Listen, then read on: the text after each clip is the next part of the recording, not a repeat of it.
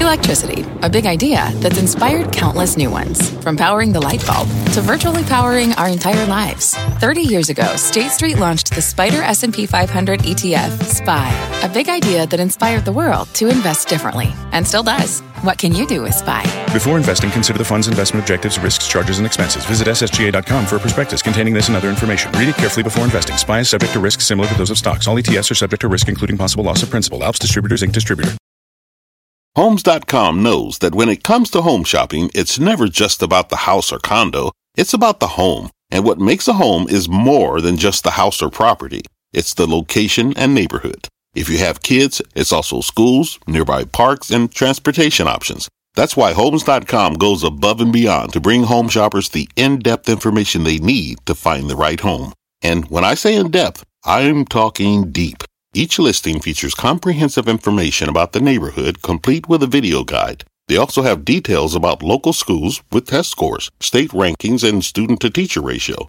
They even have an agent directory with the sales history of each agent. So when it comes to finding a home, not just a house, this is everything you need to know, all in one place. Homes.com. We've done your homework. My mission is simple to make you money. I'm here to level the playing field for all investors. There's always a bull market somewhere, and I promise to help you find it. Mad Money starts now. Hey, I'm Cramer. Welcome to Mad Money. Welcome to Cramerica. Other people want to make friends. I'm just trying to make you some money. My job is not just to entertain, but to educate. It's to teach. It's to inform. It's to put it into context. So call me at 1-800-743-CNBC or tweet me at Jim Cramer. Okay, everyone's focused on the Fed right now, and with good reason. I mean, they just gave us that quarter point rate cut that we wanted so badly, right? And that gave the, let's say, gave a nice boost to the averages, and Dow was up 115 points. S&P was up 0.33%, NASDAQ up 0.33%. Interesting uh, synergy there, huh? But as important as the Federal Reserve might be, can we just say that it's not the only thing that matters? Uh, you know, there are a lot of constraints on companies these days that have nothing to do with the Fed. And after hearing from Apple and Facebook after the bell, can you imagine these two huge companies tonight? You know what? It's head scratching. I mean, they're up, but not enough. So I think we got to devote more attention to uh, a couple things in particular that I've never really talked about on this show. We need to spend more time talking about the lack of time to consume all there is out there. And we need to spend more time talking about the government, meaning the newfound menace of government when it comes to classic digitized now big business. While Facebook and Apple both reported strong numbers, I think their stocks should have been up much more than they are in after hours. I mean, they're good, but I expected great. You know what? I'm sensing some skepticism here. Skepticism creeping in about both of them. And I suspect some of it has to do with the twin constraints of time and government. So we're going to define these. What do I mean by that? All right, let's start with time. This one's simple. There are only so many hours in a day.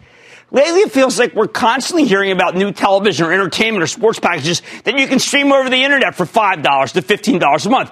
Each of these services offers thousands of hours of programming. Netflix, HBO, Hulu, Amazon Prime, Apple TV Plus, Disney Plus, Peacock, CBS, All Access, Showtime, Starz, Cinemax, you name it. I mean, then you got the Electronic Arts and the Activision, the Take Two, and you can play them on systems made by Sony or Microsoft, Nintendo. You can sign up for the NFL Sunday ticket. Watch all the football you need. You can sit on your couch and scroll through your Instagram feed while ordering delivery from nearby restaurants, including Wingstop, which we have one tonight. Uh, and you can get the same day delivery or next day delivery from Amazon unless you prefer to buy online and pick up in the store at Costco or Walmart. But you know what we don't have? We don't have enough hours in a day to enjoy all the stuff that I just talked about. Not enough time, even if you quit your job and learn how to go without sleep, the latter of which I've got down cold. We also don't have a one stop shop where everything's at your fingertips, which brings us to the second, more powerful limitation the government. The regulators don't want any of these companies to create a one stop shop because uh, then they'd be too powerful. When it comes to FANG, my acronym for Facebook, Amazon, Apple, Netflix, and Google now, time and government are far more important to their future earning streams than the Fed or the trade war with China. They are. But I don't think most investors realize how critical these two factors have become. Yes, and China does matter. Apple had some great China numbers, by the way. And the Fed does matter in terms of trying to figure out how much we should pay for stocks. But listen to this. On a day when Apple and Facebook both reported really terrific numbers, I'm now wondering if these two companies are so powerful that the good news can actually become sort of, sort of weird bad news. Has success been so politicized in this country to the point where they're afraid of crowing? Where they're muted? Apple's service revenue stream just gets better and better. If they wanted to, they could just buy the rights to the NFL. If they could buy the NFL, after all, Apple could afford it. They could afford anything. And it would bring in tens of millions of viewers if they bought the uh, NFL Sunday ticket. Uh, it would be perfect for the streaming service. But I suspect they won't go that way because, you know, in some ways they've gotten too big. They don't want to give the government more of an excuse to crack down. Plus, Apple CEO Tim Cook pretty much assured me tonight when I spoke to him that they will grow content themselves. They don't want to be a catalog. That's fine. But you know what? I long for the old days when I preferred world domination via acquisition. Or at least I did until politics reared its ugly head, um, or her head to be ecumenical. Facebook. They're trying to develop a cryptocurrency. I don't know, it seem good to me. It's kind of a novel idea but they faced enormous resistance from Congress. As I, wa- as I was watching the House turn Mark Zuckerberg into a pinata not long ago, all I could think of was, well, what happens if Facebook wants to get into payments? And will they be allowed to? Are they going to come down hard on that? What if they want to support certain merchants? Will they be regarded as playing favorites? Anything they do now is subject to scrutiny. Heck, Twitter just stopped taking political ads because they couldn't handle the pressure. Too much hassle. Well, isn't that the new normal? These days, you need to care about this stuff. In the old days, before we had trillion dollar companies, before we had superpowered devices that you have to pry from our cold, dead hands, before antitrust enforcement started making a major comeback, I really only cared about the numbers. How fast was this company growing? How much money was it earning? What were we willing to pay for these earnings? Here's who I was. That was me. Sure, you had to factor in the unemployment rate and wages. You had to fret about inflation. You had to worry about the Fed. Still do. Although right now the Federal Reserve is playing ball. Fed Chief Jay Powell did exactly what he needed to do today, making calm statements at his press conference where he explained why we needed a quarter point hike, mostly because of a potential for worldwide slowdown. Potential, by the way, coupled with a sense that things aren't too crazy here in the U.S. Hey, that created a benign backdrop, uh, which allowed a whole host of stocks to rally, especially the cloud plays because they thrive in a, in a slowing economy. And they really took off today. They finally turned around. Still, in the old days, you rarely needed to worry about regulation, at least not since Reagan was sworn in 38 years ago. You didn't need to consider that the consumer might not have enough hours in a day to consume all the content that the media companies were producing. But these days, these constraints have become real, and content is very expensive to produce. Thank you, Barry Diller, this morning's Squawk Box. Hey, by the way, new set. We need to start recognizing that there's simply not enough time for people to enjoy all the diversions on offer. From a stock picking perspective, that means you need to be more circumspect about these companies that require the consumer's attention. In other words, there's just too much darn competition. We've already seen it happen in the food delivery space where Grubhub's being eaten alive by Postmates, DoorDash, Uber Eats. I think the streaming video space may get, get too difficult with so many new services launching over the next few months. Maybe that's the real casualty here. The problem is there are only a handful of companies that offer you a genuinely great user experience at an incredible price. And in some ways, those companies have become too successful for their own good. And those companies are Facebook, Amazon, Apple, Alphabet. They've become so big and so powerful that the regulators and many in Congress want to put a stop to their expansion. They certainly won't be allowed to keep consolidating. Now, it might be more convenient for us if Facebook owned Twitter and Snap and Shopify. But that's textbook anti-competitive behavior, and the regulators now will never allow it. It might be make it easier viewing experience if Apple owned the rights to the NCAA, the NBA, the NFL, and Major League Baseball. Again, that ain't going to happen. Maybe it would make sense for Alphabet to acquire Walmart in order to teach Amazon a lesson. Maybe it makes sense for Amazon to take over FedEx so we can get next day delivery anywhere on earth. But the regulators will never allow that. And that's probably a good thing. By the way, I know they wouldn't buy Walmart, but they would buy Target. Now, we keep buying the cloud kings, and that works. Stocks like Salesforce, Workday, ServiceNow, on fire there, Salesforce. But you know what? They've gotten so big that they're bumping up against each other. And the government's not going to let Adobe or Salesforce roll them up. The bottom line, starting tonight, with these two big stellar earnings reports that should have generated gigantic moves in stocks, we need to recognize that for many of the largest companies in this market, companies I love. Time and government antitrust enforcement are going to matter a whole lot more than the Fed going forward. You need to factor in the clock and learn to separate the things that give you more minutes from the things that devour your time. And you need to understand that the bigger Facebook and Amazon and Apple and Alphabet get, the more pushback they'll get from Washington. Fact of life. Get used to it. Cullen in New York. Cullen. Jim, thanks for taking my call. My pleasure. I wanted to get your thoughts on Virgin Galactic, symbol SPCE. The stock has taken a big hit since going public earlier this Sell, week. sell, sell. Oh, I'm sorry. I hit the. Well, let me Sell, just tell you. I mean, here's the way I feel about. Virgin Galactic. I mean, when I come to terms with the situation. I say, well, you know what? I'm not really into it. Uh, it's a, a novelty. It's kind of like um, hey, it's something new and different. It, it belongs like maybe like you know in your closet. Bill in New Hampshire, Bill. Jim, thank you for taking my call. Okay. Thank you very much. I love your show. Thank you. Uh, my question, my question deals with waste management. I've had it for over 18 years. It's done extremely well, uh, as you can imagine. Uh, last week was a disaster. Uh, some days it was down Right. three dollars. I'm at a loss as to the reason for it, and I was wondering if anyone would know. It would be the legend. So, can you help me out? Yeah, I'm going to help you. I'm going to tell you to buy it. I have a friend, Bill Detweiler from uh, New Hampshire. This is probably not the same Bill. I don't detect the same accent. I think that Waste Management had a really good quarter. And I think that people are just down on the stock for no particular reason. Fish is good. That's not the protein that you get like when you go to Milos. That's the name of the CEO. And I think that Waste Management is plain and simple something that I thought I should be buying for the Charitable Trust, and I'm going to put it on the list tomorrow and do the work, even more work than I have. Bill, you got a winner. I'm not kidding. Waste Management's come down too much. All right, now look. I think Facebook's up big, but it should be bigger. I think Apple's up big, but not enough. And now I'm starting to worry about these unseen existential crises things like time and government. Because otherwise, I think these stocks would be much higher. Yes, they all look good. Hey, how about Mad Money tonight? Wingstop, which is not, by the way, worried about antitrust, it stock's down nearly 16% over the past three months. Does the company need more than a wing and a prayer? Or is now the perfect time to take a bite? I'm going to talk to the CEO. Then, is it time to pump up the volume on Spotify, which would be an example of something that should be bought by one of these great companies, but would be shut down by antitrust? And it's an under the radar housing play that offers a read on the overall sector and also makes it so I have don't have to do my deck one more time. I'm talking about Trex. Don't miss my exclusive for the CEO. And I may suggest that you stick with Cramer. Don't miss a second of Mad Money. Follow at Jim Cramer on Twitter. Have a question? Tweet Cramer. Hashtag mad tweets. Send Jim an email to madmoney at cnbc.com or give us a call at 1 800 743 CNBC. Miss something? Head to madmoney.cnbc.com.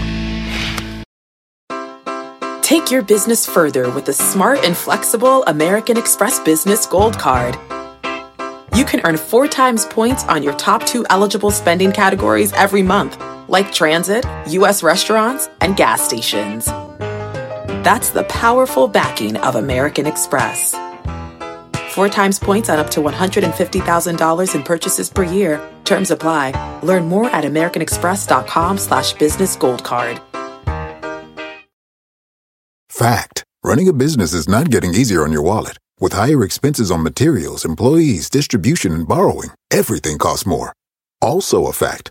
Smart businesses are reducing costs and headaches by graduating to NetSuite by Oracle. NetSuite is the number one cloud financial system, bringing accounting, financial management, inventory, and HR into one platform and one source of truth. With NetSuite, you reduce IT costs because NetSuite lives in the cloud with no hardware required. Accessed from anywhere, you can cut the cost of maintaining multiple systems because you've got one unified business management suite. You improve efficiency by bringing all your major business processes into one platform, slashing manual tasks and errors. Over 37,000 companies have already made the move. See how you'll profit with NetSuite, and then you can think of all the ways you could be spending the money you save. Company retreat in Malibu, anyone? By popular demand, NetSuite is offering a one-of-a-kind flexible financing program for a few more weeks. Head to netsuite.com to start saving.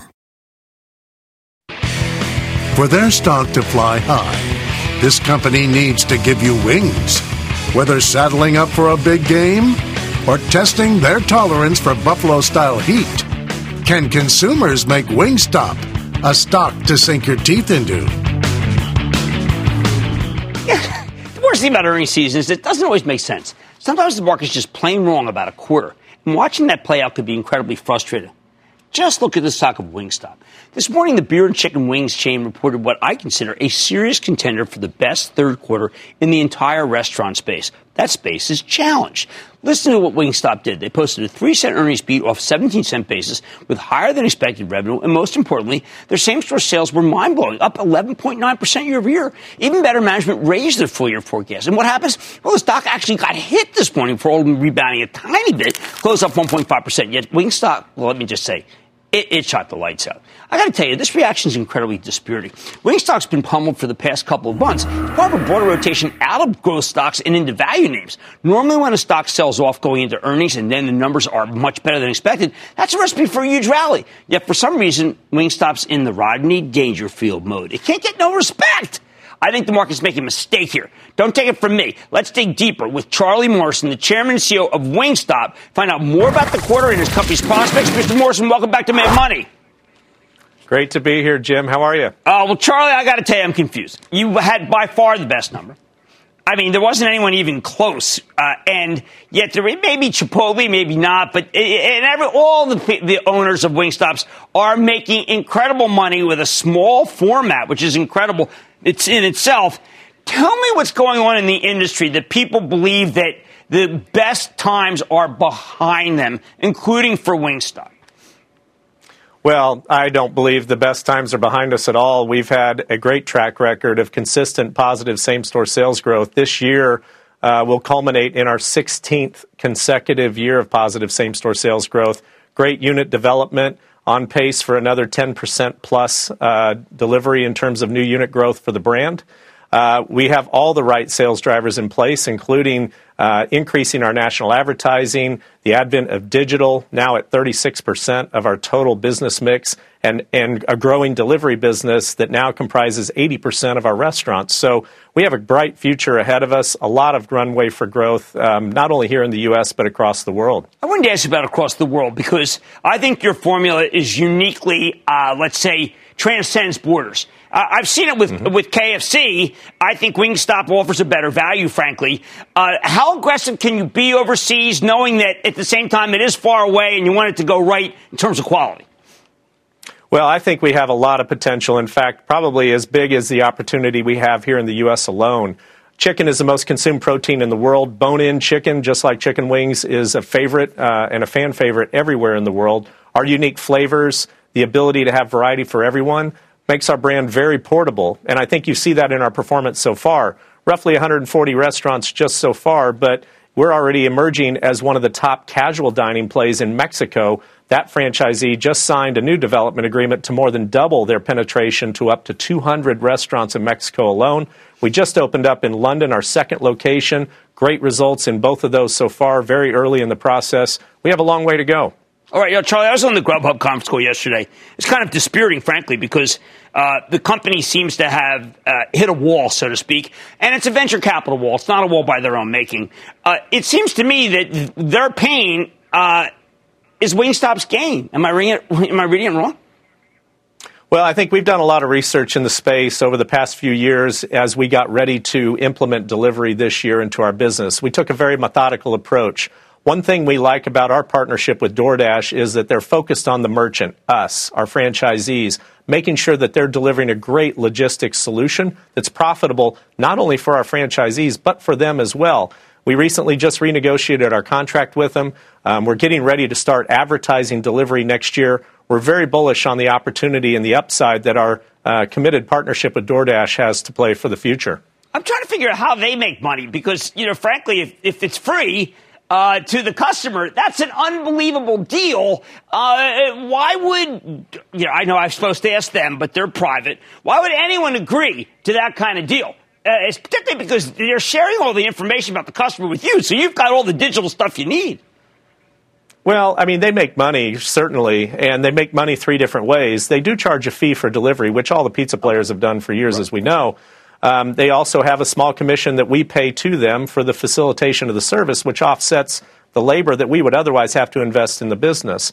The last piece is a tip on the transaction that's paid by the customer to the driver. If you combine the three of those together, DoorDash can make money off a brand, especially like Wingstop. We have a higher average check, a lot of takeout business already. Delivery is a perfect fit, and I think if you maximize that uh, that equation, everybody's going to win. Were you surprised about the uh, notion of the promiscuous consumer uh, that they talked about in the Grubhub shareholder letter?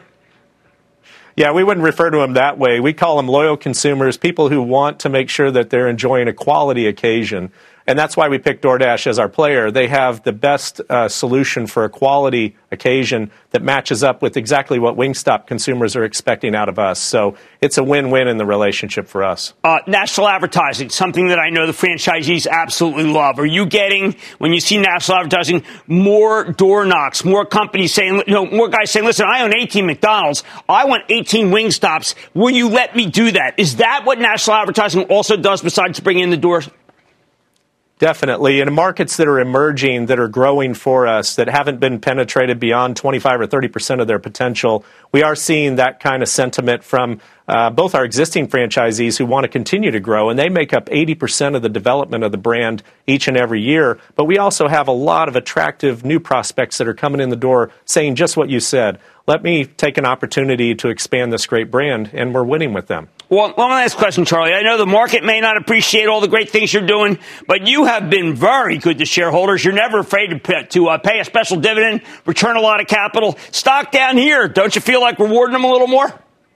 well, we're going to continue to reward them. You know, since our IPO in 2015, our total shareholder return has approached 400%. That's the inclusion of just the growth in the business plus those special dividends and return of capital to shareholders. We're going to continue that strategy well into the future. Well, Charlie, you're a money machine and the customers love what you're doing. I think the delivery is so unbelievably good. I want to thank you for everything you've done for shareholders. It's always great to see you, sir. Thank you, Jim. Appreciate it very much. Guys, this is a one of a kind. All right. Charlie Morrison just keeps delivering and delivering. They have a lot of cash. They have a lot of things they can do uh, for you to reward you. This stock is right to buy in an environment where I know that Yum was not. Mad Money's back after the break. When you're hiring, the best way to search for a candidate isn't to search at all. Don't search, match with Indeed. Indeed is your matching and hiring platform with over 350 million global monthly visitors, according to Indeed data, and a matching engine that helps you find quality candidates fast. Use Indeed for scheduling, screening, and messaging to connect with candidates faster. Plus, 93% of employers agree Indeed delivers the highest quality matches compared to other job sites, according to a recent Indeed survey. Leveraging over 140 million qualifications and preferences every day, Indeed's matching engine is constantly learning from your preferences. Join more than 3.5 million businesses worldwide that use Indeed. Listeners of this show will get a $75 sponsored job credit to get your jobs more visibility at Indeed.com slash Mad Money. Just go to Indeed.com slash Mad Money right now and support this show by saying you heard about Indeed on this podcast. Indeed.com slash Mad Money. Terms and conditions apply. Need to hire? You need Indeed.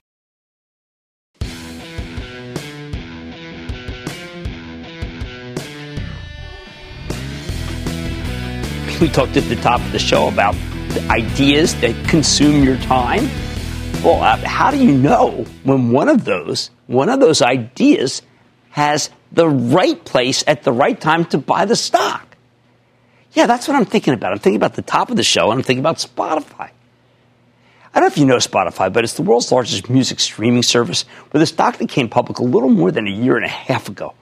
After initially roaring right out of the gate, the stock rolled over at the end of last year, along with everything else, and it never really recovered from that meltdown. It was almost as if its time had not yet come, but when it opened, everyone was so darn excited, including me. On Monday, though, at last, Spotify reported a fantastic quarter, and its stock surged nearly $20 or 16% in a single day. Maybe some vindication for me? So is Spotify an idea whose time has come? Maybe, but as someone who started recommending this thing pretty much the moment it came public, well, let me just tell you, I've been burned every single time that I have said it's the right thing to buy. Every time I thought we had a sustainable rally, and I was wrong. Every time it gained momentum, it swiftly lost that momentum. Even when the company reported what I thought were good numbers in the past, Wall Street would always find something to nitpick about, and then the stock would get hit. But you know what? This time, this time was different. There was nothing to nitpick with this quarter, and it feels like the market's finally giving Spotify the credit it deserves. But will the newfound love for this stock last? I know when I spoke with them on Monday, I sensed that maybe it's for real this time, but I've been wrong. But let me tell you why I think there'll be more upside. First, you need to understand that Spotify is a terrific concept. They give away their huge library of music content if you're willing to listen to ads. But you know what? You can pay up for an ad free experience, and there's a great migration that comes from the advertising people to the ad free company's got 248 million monthly active users, which includes 113 million paying subscribers. That's a unique club, the 100 million plus club. It's growing like a weed and has totally transformed the music industry. However, for most of its existence as a publicly traded company, Spotify struggled to find its groove. They've now reported seven quarters since the public listing in April of 2018. And while management's delivered some impressive numbers, five outright revenue beats and just two very small misses, even positive earnings reports have failed to become positive catalysts for the stock, as you can tell from this incredible depiction, until two days ago. All right, what was Spotify's problem? Why did people not like it? Well, there are a couple issues we can go over. For one thing, it's never been crystal clear exactly which metrics investors should care about the most. Remember at the top of the show, I talked about time and, and I talked about government. What if those are metrics that we're trying to factor in? What were the factors that you needed to know here? Was it total monthly average users? Was it paid subscribers? Was it revenue? See, there was no consensus on Wall Street. So whenever Spotify reported an upside surprise with some hair on, there's always someone willing to argue that the negatives outweighed the positives. Second, Spotify's a European company. And it gets a huge chunk of its revenues from the United States, though. So you have these ridiculous currency fluctuations, and they often make it very difficult to, to interpret the, uh, the numbers. For example, the last time they reported three months ago, the sales and earnings were fantastic, but the paid subscriber numbers came in weaker than expected. Some analysts upgraded the stock and raised the price targets, but others told you the paid subscriber forecast was all that mattered and downgraded the stock. Yeah, at the same time, we had upgrades and downgrades. Always a curious situation. So ended up that, well, it got hit on the news. But then it rallied to its uh, uh, year to date highs a couple of days later. Pure confusion. Third and most important, Spotify's management is incredibly non promotional. The team, led by the straight shooting chairman and CEO, Daniel Ek, has developed a reputation for giving conservative guidance on their conference calls. Now, personally, this is one of the things I loved about Spotify. I prefer executives who practice the art of UPOD, under promise and over deliver, to executives who over promise and underdeliver and really break our hearts. Unfortunately, there were times when the company would report stellar results, but then management's forecast sounded tepid. Investors gave up on the stock because of it. So I want to use a technical term about what happened on his conference call so you really understand. No mojo. Meanwhile, not everyone was confident in management's long term strategy. At the beginning of the year, Spotify announced that it was making a major move into podcasting. I thought this was brilliant too. This is another mistake I made. They acquired Gimlet Media for content and Anchor, a platform that helps people create podcasts. And I, look, I didn't cheer just because it happens to be in Brooklyn, about five blocks from me. This move was greeted with skepticism by others, and the Bears only got more ammo when Apple told us they were getting into the same business over the summer. Now, all along, I know I've been positive on Spotify, except during a, temp- a moment of temporary weakness when the stock hit, was hit by a savage rotation out of growth into value. The bull thesis is simple. Spotify is a huge beneficiary from the rise of the subscription economy. These days, consumers don't really care about ownership anymore. They're happy to pay for a monthly subscription service that gives them access to a huge library of content at bargain basement price. Plus, Spotify's always had impressive numbers. It's been very frustrating to watch the stock flounder, even as they kept delivering solid results. Over the summer, though, investors started fretting that the company was experiencing a subscriber growth shortfall. In August, the company extended their free trial period from one month to three months, which made people worry that the streaming music space must be getting more competitive. So when Spotify reported that fabulous quarter on Monday, thank heavens. Well, they didn't just deliver better than expected numbers. They also put many of these concerns to bed. They finally delivered exactly what I thought that they were going to deliver and then some.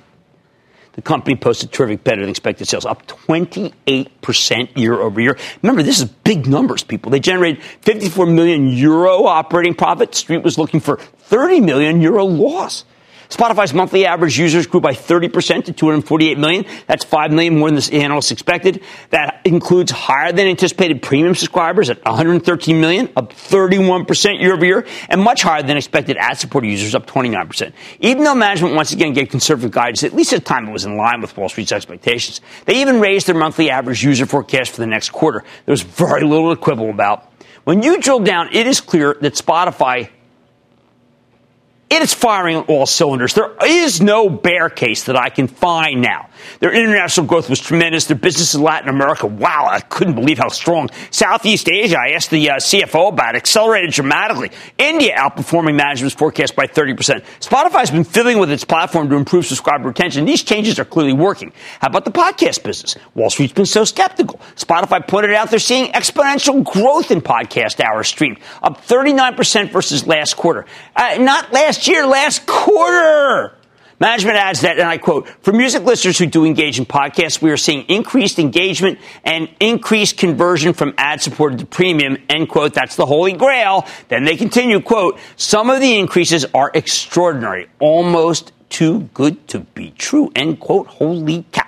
Finally, Spotify gave us more color on their two sided marketplace initiative. They want to give up and coming musicians tools to help connect with an audience and develop their careers. Isn't that great?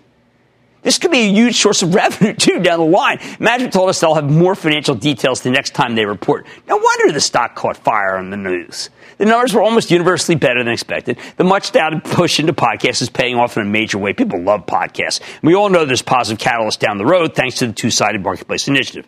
So could this at last be the beginning of a longer-term rally for Spotify that I thought from the beginning but have been wrong about?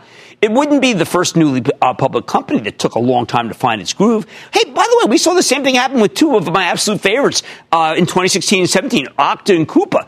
Uh, it took a little while. Oh, but once they caught fire, wow. And you know what? And the same thing goes for Facebook. Big swoon, then monster rally. But once they found their footing, they gave you spectacular long term gains. Oh, by the way, Netflix had its troubles too before it took the bull by the horns. Hmm, you know who was one of the architects of that company's strategy of matching your tastes with your films in a predictive artificial intelligence fashion? The retiring, retiring Spotify CFO, Barry McCarthy, whom I interviewed on Monday. Oh, he will most certainly be missed. And I always think of him when we use Spotify at our restaurants. And it mind reads what our collective customers want, the bottom line. I think Spotify will be just fine. I think it's terrific. Company just reported a game changer of a quarter. And after that rally, the stock's basically back to where it was when it came public in a direct listing last year. And you know what? I know this looks steep. You ain't seen nothing yet. Bill in Georgia. Bill. Hello, this is Bill in Georgia. Jim, I watched program daily out for many years. I bought Roku and had a 20% gain approximately. Now I held the stock, it dropped, now I have a 6 to 7% loss. Should I hold or sell? This is a wild one, Roku. When you every time you see a new system come out, uh, a new uh, you know David Faber with an unbelievable interview about Time Warner and their HBO on the go. What happens? People buy Roku, and so I have to tell you, sir, I don't think that one's done. I think that one can still go higher. Right? This could be the beginning of a long-term rally in Spotify. Uh, I'm serious. It may just you know, I got it wrong again. I've said that five times. I like to say when I got it wrong because I like to also say when I got it right. Like with Apple, like with Facebook. Okay, there's much more mad money ahead. Trex has been on fire. There's another one I've liked. A chair for so so far this year. But its recent earnings miss, uh, well, they gave you a red flag in their own conference call. I'm going to sit down with the CEO to find out what's on deck for the company going forward. Then it's a group of stocks priced for total imperfection. I'm going to reveal what they are and what you should do with them. And of course, rapid fire. Yes, lightning round. So stay with Cramer.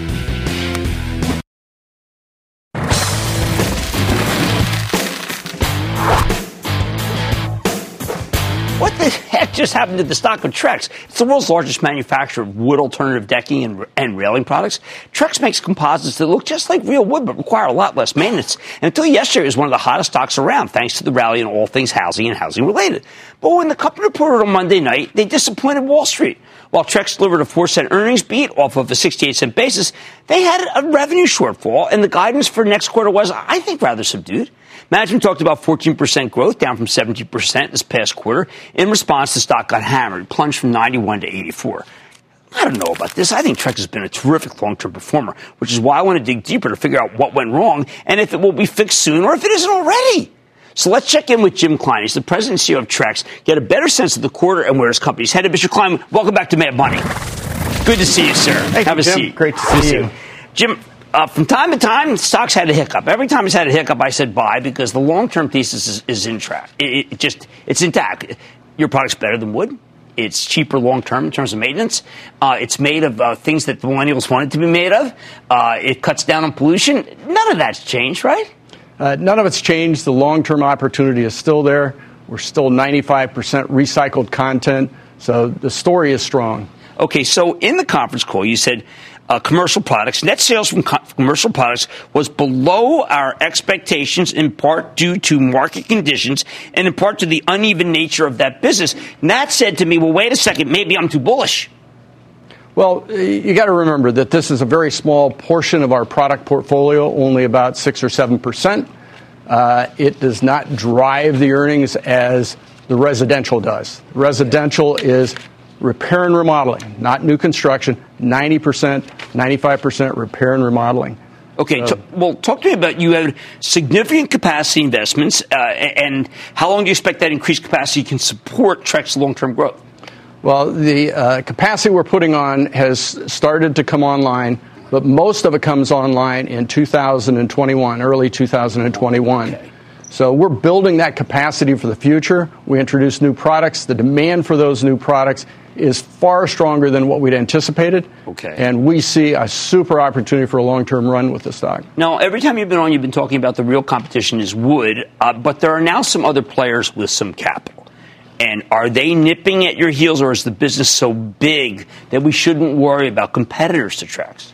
Well, uh, I, I, do focus on wood. That is the largest opportunity. About uh, 84% of the lineal feet sold is wood. Right. So focusing on a competitor is not really helpful in my mind. Okay, that's important for me because I am thinking margins were a little bit under pressure. Maybe that was because of price cutting, but it also just because you're expanding so fast that sometimes that happens. Well, it does. And we had margin expansion for the second quarter. We see the fourth quarter as being another strong quarter for Trex. And we've guided 2020 as being a high growth uh, year for us, uh, double digit. Now, I just uh, had a nice interview with Jim Fitterling. He's the CEO of Dow, and he's just a terrific guy. And I approached the idea that, you know what, these younger money managers are different from you and me, Jim. Uh, they think plastic, and they say, you know what, I don't care if it's good. They're not going to buy it. When you meet younger managers, are there people who say, you know what, I want to buy this because this is the future? Well, I think there's two things that the younger managers see. Number one, they like the recycled content that we have. That is a big plus. The other thing they see is millennials look for the same thing baby boomers look for. They don't want to maintain that deck. We offer that opportunity. Now, uh, when we talk about the recycled, uh, I wasn't clear whether there was was there cost pressure on recycled. It said at one point in the call, it seemed like that there that your costs were elevated to get the stuff that you use to recycle. No, the recycled material has actually been a slow drift downwards. Okay. Uh, either because of the Chinese getting out of the acquisition of plastics, letting it come into their country, but probably equally as important, we've been more selective in the type of plastics we buy. Okay. Now, you every time you've come on, you've had new uses, new things, stadiums you've done, you've done planking all over the place. What's the new stuff for Trex? What are you thinking about now that people didn't think the Trex could be in? Well, the opening price point product, uh, it sells at $1.75 at major retailers. It is taking the category by storm. Uh, our competition have introduced products similar to ours, but they're priced a little bit higher, and we think that's where a lot of the growth will come in the near term. Now, how about the lower interest rates? Because we're finally seeing, I mean, there were mortgage purchase numbers just this morning that showed me that people should stop doubting what happens when rates come down. It's good for housing. It's absolutely good for housing. Uh, people have a little bit more money in their pockets, so repair and remodeling comes top of mind to them. And when they repair and remodel, I mean, for instance, I've got a deck that I, I just switch, I switched to Trex. Um, are they, uh, how many of these people are coming in and saying, you know what, it's worth the investment? Because the, Carol Tomé used to be the CFO of Home Depot. She always told me, listen, there's expense and there's invest. And that as soon as you think your house is going to go up in value, you're not expensing, you're investing. Are people investing in their home with Trex? Uh, we're seeing more and more of that, uh, in, in particular at the opening price point level and the mid price point level. Okay. They like to be able to get into that ultra low maintenance and not have to worry about replacing that wooden deck in 10 years. Now, uh, also, I'm trying to figure out whether um, when I see uh, a stadium, should I presume now that what looks like wood is Trex?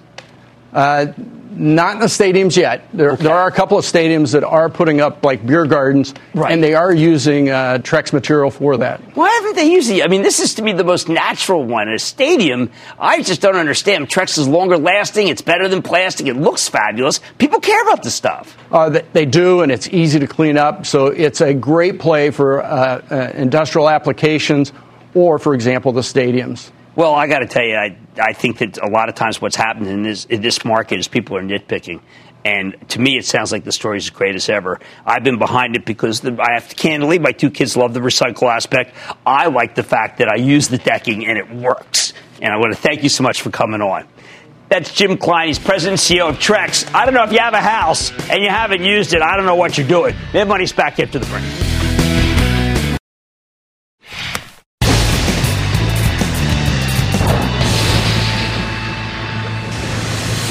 It is time. It's time for the lightning round. And then the lightning round is over. Are you ready, Skate? Daddy, time for the lightning round. Because let's start with Jeff in Ohio. Jeff! A big Hocking Hills booyah to you, Jim. of course. What's up? um, Cedar Cedar Fair. Cedar Fair is up, and you know what? Six Flags is down. You got the right one, Sandusky, Ohio. How about Crystal in California? Crystal. Hello, Mr. Cramer. My stock is Square SQ. I think Square's too low. I am warm. I, you know, I've been saying buy. Look, ever since Sarah Friar left, ever since she left, it's done nothing. I think it's time to start thinking that maybe it should do something. Let's go to Dave in Virginia. Dave. U.S. Treasury booyah. MGM, Jimbo. Hey, Gary in the U.S. bonds, booyah. I think that MGM just reported was looking at a pretty good quarter from what I can tell. I think that Jim Murren should do more in the sports betting world. Okay, let's go to Judy, Judy, Judy in Maryland. Judy! Hello, Cramer. We love your show. Oh, you're very kind. What do you think of IDEXX Labs Incorporated? I like the humanization of pets. I think that it's the best way to play it. And I also want to extend uh, good wishes to Jon Ayers, who I know is uh, dealing with some medical issues. He stepped down. Uh, he's a great man. And John, you know, we think that you've done a remarkable job and you love pets just like us. Let's go to Janet in Texas. Janet! Jim, this is Janet in Horseshoe Bay, Texas. And Okay. I'm calling about the number one 5G stock called Marvell Technology. All right. You know, someone stopped me on the street the other day and said, Jim, give me two stocks. I said, well, I usually like to do that. I'm going to give you CVS and I'm going to give you Marvell because it's the number one play on 5G. And that, ladies and gentlemen, including the lightning round. The Lightning Round is sponsored by TD Ameritrade.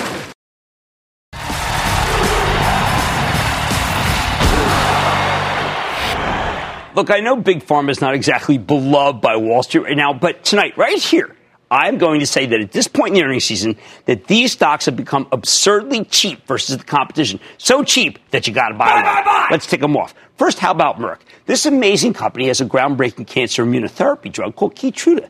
It did $3 billion in sales this quarter. You know, This is easily on track to be one of the biggest blockbusters in history, maybe the biggest. Yet Merck stock, 16 times earnings. That's nuts. Pfizer just reported an upside surprise. Well, that doesn't happen often. I expected Pfizer actually to give you a shortfall now that its wonder drug, Lyrica, is off patent. But instead, they delivered. Yet somehow this stock trades at 14 times next year's earnings. And with a 3.8% yield? Are you kidding me? Biogen may have come up with a way to treat Alzheimer's. They can't stop it, but they might be able to slow it down. The analysts were all skeptical initially. Now, one by one, they're being converted. I think they'll ultimately all be believers. Why? Because Biogen resumed this work at the behest of the FDA. There's still more holes than buys on it, which sells for nine times next year's earnings. I'm sorry, that's insane. This is a $54 billion company that could be worth double. Last night, Amgen reported a better than feared quarter. That didn't require management to cut their forecast. Amen. I'm calling that a win with these guys. Amgen's starting to win back major market share in the migraine business. Their key franchise, Aimovig, had been uh, the market leader until Eli Lilly started making major inroads with the drug distributors and the drug stores. Amgen hasn't done such a good job. Last year, I was on the phone with McKesson for hours to order my Aimovig, and even though when I got got it. They wouldn't even send it to where I wanted it to go. They were horrendous. Now, though, Amgen's uh, getting the thing into the drugstores. On top of that, I think they're just scratching the surface with the psoriatic arthritis drug that they bought from Celgene because Celgene had to sell it, according to the government, to merge with Bristol Myers. Hey, speaking of Bristol Myers, it had a superb quarter, too. I expect the Celgene deal will make them a fortune once it closes in December. I know the stock has spiked here, but it still has nearly 3% yield. Sells for just 12 times next year's earnings. I've been saying for 10 points now by Bristol Myers, I reiterate. While AbbVie hasn't reported yet, I'm confident the numbers will be good. More importantly, AbbVie's acquisition of the undermanaged Allergan should be amazing. No, I'm not worried about Botox's challengers. I'm excited about its new migraine pill to deal with pounding pain as a spokesperson for the American Migraine Foundation, I can tell you that the concept of acute care for migraine is a very big deal. There's nothing out there aside from standard painkillers, which I regard, frankly, as a joke played on sufferers like me. This drug could be huge. Novartis is under pressure because one of their subsidiaries got caught tampering with clinical trial data, although the drug almost certainly would have been approved anyway. I think the problem will soon be solved. 15 times next year's earnings by GlaxoSmithKline. CEO Emma Walmsley has moved heaven and earth to turn Glaxo into a more R&D focused pharmaceutical company. It's working. She's clobbering the competition. Eli Lilly got hit over some glitch in diabetes drugs, but it's coming right back. AstraZeneca. Some are worried that their strength in, fran- in, their cancer franchise was chimerical. I think it's the real deal, although the stock has run too much at this point. I don't want you to chase it. Which brings us to the real anomaly, the one that is driving me crazy. Yes, of course, it's the elephant in the room. It's Johnson and Johnson. Now, the bears will tell you that J&J is no longer a drug company. It's really more like a law firm that happens to have a sideline in pharmaceuticals, medical devices. These days, the stock trades based on litigation. Last night, J&J revealed that they can't find any asbestos in the talc they recently recalled. They hired a third party to conduct massive numbers of tests, like the FDA did. Well, that allowed the stock to rally 2.9%, still tip of the iceberg. J&J's got opioid lawsuits. They got the original talc lawsuits. Could end up being very expensive. I think the stock will remain tough to own until we get some resolution here. That said, this too shall pass. I'm betting my Charitable Trust money that J&J comes out on the other side of this in good shape. But you can't own this unless you can take a lot of pain. At the end of the day, though, nearly all these drug stocks are just too cheap. They're trading as though Elizabeth Warren's going to win in a landslide next year with a large enough majority in Congress to establish price controls. They are, to- they are priced for total imperfection. But what if she loses the general election? Or someone more moderate wins the primary? Or Warren takes the White House but lacks the votes in the Senate to pass single payer? Then the drug stocks can roar. At this point, even if she takes a big lead in the polls, these, these stocks, they've become too cheap to ignore. I say buy one. Stick with Cramer.